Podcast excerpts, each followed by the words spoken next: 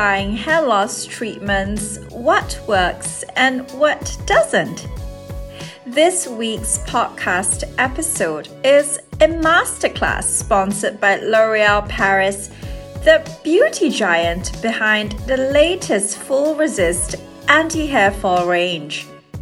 Backed by evidence based ingredients researched by their scientists this range of hair care specifically targets ongoing cell processes involved in hair loss.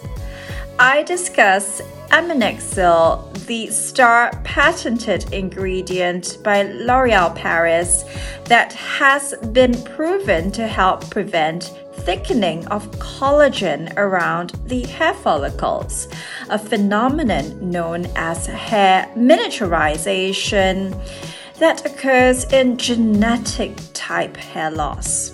We start with the commonest causes of hair fall seen in a dermatologist's practice, including male and female pattern hair loss, stress related hair fall, such as telogen effluvium, as well as rarer causes due to autoimmune disease, such as alopecia areata.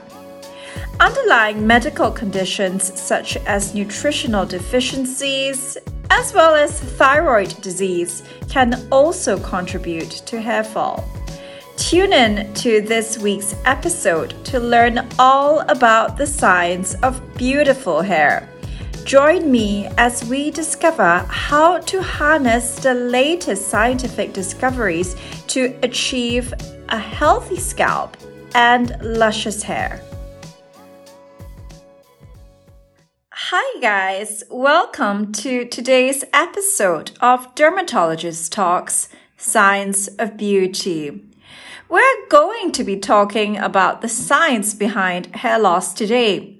Hair fall can be defined as an increase in shedding beyond what is normal, and that may vary between individuals. We sometimes hear that losing up to a hundred strands of hair a day is considered normal. But for certain ethnic types, such as in Oriental and Asian populations, um, who innately have less dense hair than other ethnicities, one does not have to lose more than a hundred strands of hair in order to experience hair thinning. So, what are the signs to look up for if you suspect that you have hair loss?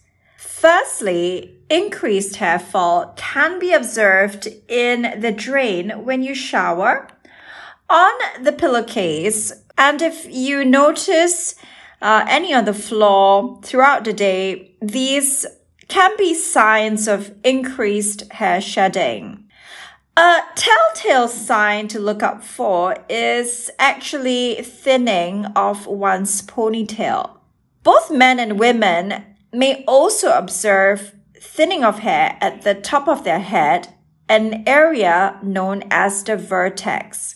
For men, there can be associated receding of the frontal hairline. If you have noticed specific spots of baldness on your scalp, this could be a sign of a, a particular type of hair loss condition known as alopecia areata. This requires prompt medical attention. Um, as an autoimmune disease, it spreads rapidly and can lead to worsening hair fall in a short period of time. However, most types of hair fall do not fall into this category, thankfully. Um, and we're going to be discussing um, the other more common types of hair uh, loss conditions in the later part of our talk today. We will first zoom in on the commonest cause of hair fall, um, which we're going to start with stress related hair loss, also known as telogen effluvium. Another common cause of hair fall is genetic hair loss, um, known medically as androgenetic alopecia. Telogen effluvium or stress related hair fall um, is a type of hair loss that can progress very quickly and is usually associated with a traumatic event. For example, one may experience hair fall after pregnancy, um, a condition known as postpartum hair loss. One can also experience worsening hair fall um, after recovery from an illness. There has been talk on COVID 19 related hair fall as well. A part of that is likely attributed to telogen effluvium. Um, but as COVID 19 is a fairly new disease, one should consider that there could be other currently unknown mechanisms involved as well. For androgenetic alopecia, which is also known as male and female pattern hair loss, uh, we observe it primarily in individuals who are older. It is possible to have it as early as uh, you know your late teens or early 20s but the majority of patients who experience genetic hair loss start observing the first signs of hair loss in their late 30s onwards the telltale signs include a specific pattern of distribution, which is thinning at the top of the head. Um, for men, there is also recession of the hairline, um, as well as a positive uh, family history of genetic hair loss. These are all suggestive risk factors for the diagnosis of androgenetic alopecia. As it is predominantly driven by the um, male hormone testosterone, uh, one may find that it is more prominent in uh, males and also um, if there is a family history that more male relatives are affected. It is important to realize that even individuals without a family history can also experience the same type of genetic hair loss. Essentially, what happens in androgenetic alopecia is that um, one's scalp receptors become particularly sensitive to circulating testosterone. So, from that perspective, uh, even females have circulating testosterone. Contrary to popular belief, there is really no suggestion that there is hormonal uh, imbalance going on for individuals who suffer from androgenetic alopecia. However, for women who also have other symptoms such as acne, irregular periods, it may be helpful to visit a gynecologist to rule out other underlying conditions that could contribute to an imbalance uh, of hormones, for example, polycystic ovarian syndrome, that can be associated with hair thinning or even excess hair growth in certain parts of the body. All these are signs to pay attention to. What helps in hair loss? I'm actually going to start with what doesn't help. Hair supplements have been widely promoted uh, as an attractive therapy for individuals who experience hair loss. After all, we are likely to believe that what is orally ingested is going to be more potent than what is applied. However, the science tells us that actually oral supplementation, especially for hair loss, is most of the time, sadly, a pure marketing gimmick.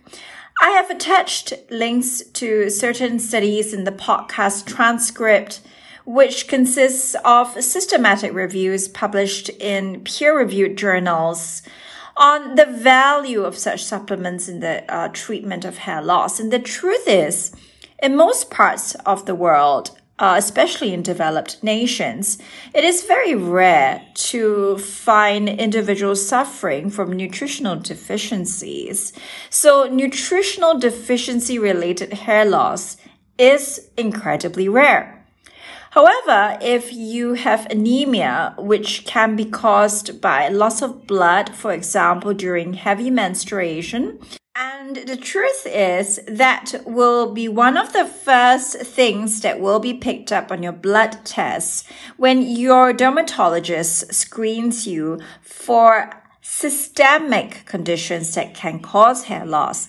For example, other than anemia, thyroid disorders such as high levels of thyroid known as hyperthyroidism and low levels of thyroid, such as hypothyroidism, all these can all contribute to hair loss. Hair supplements touting specific micronutrients may help to the extent that if you are deficient in that nutrient, it will correct the deficiency. However, if you are living in a developed country with access to a regular diet, it is highly unlikely that you are nutritionally deficient. So, what works in hair loss, uh, barring hair transplantations, which are considered a little bit more invasive and without guarantees of long term success either, um, is actually fairly limited. This is why dermatologists generally recommend a variety of treatment options that work together to enhance the effects of therapy. In genetic hair loss, for example, there is essentially an imbalance between the amount of hair that is falling out as well as the hair that is growing out. However, the most critical thing here is also the fact that the new hair that grows out in genetic hair loss is actually a little bit different from regular healthy hair. It is, in fact, what we term as miniaturized hair. What happens in hair miniaturization is essentially thickening of collagen around the hair follicle. This is exactly what Aminexil, a patented ingredient by the L'Oreal Group, helps to target. The value of targeted therapy for hair regrowth treatment is enhanced in genetic hair loss. This is simply because there's not very much you can do once it has started. Hair transplantation is considered fairly invasive but even after the hair transplant, one may still observe ongoing genetic hair loss that requires maintenance treatment as well. On top of that, we are familiar with minoxidil, which was initially an antihypertensive medication that was found to have a side effect of inducing hair growth known as hypertrichosis. The downside of minoxidil, though, is that it can cause scalp irritation and dandruff. Speaking about dandruff, it is quite common, especially in tropical Singapore, for individuals to suffer from both genetic hair loss as well as dandruff. The reason is that the excess oil that accumulates in individuals with genetic hair loss is actually very conducive for the growth of a type of yeast known as Malassezia fur. Malassezia fur causes seborrheic dermatitis, colloquially known as dandruff. It is hence important to get evaluated by a board certified dermatologist for an accurate diagnosis. There are several mimics of genetic hair loss that are actually not genetic hair loss and would require medical interventions. An example is a rare form of hair loss known as frontal fibrosing alopecia, which is when you notice your hairline getting more and more receded. This is unlike genetic hair loss because it leads to a scar Scarring alopecia is a term dermatologists use to describe a type of hair loss where the hair follicles have essentially scarred over and died. The good news is that using hair care is generally a good strategy for most individuals who suffer from commoner causes of hair fall, such as stress related hair fall, uh, weakened hair strands because of uh, poor care of the hair shaft, leading to easy breakage, as well as genetic hair loss. The L'Oreal Paris Full Resist Anti Hair Fall range contains evidence-based active ingredients researched by their scientists that specifically target these ongoing processes that lead to poor hair quality as well as worsening genetic hair loss caused by collagen thickening around the hair follicle.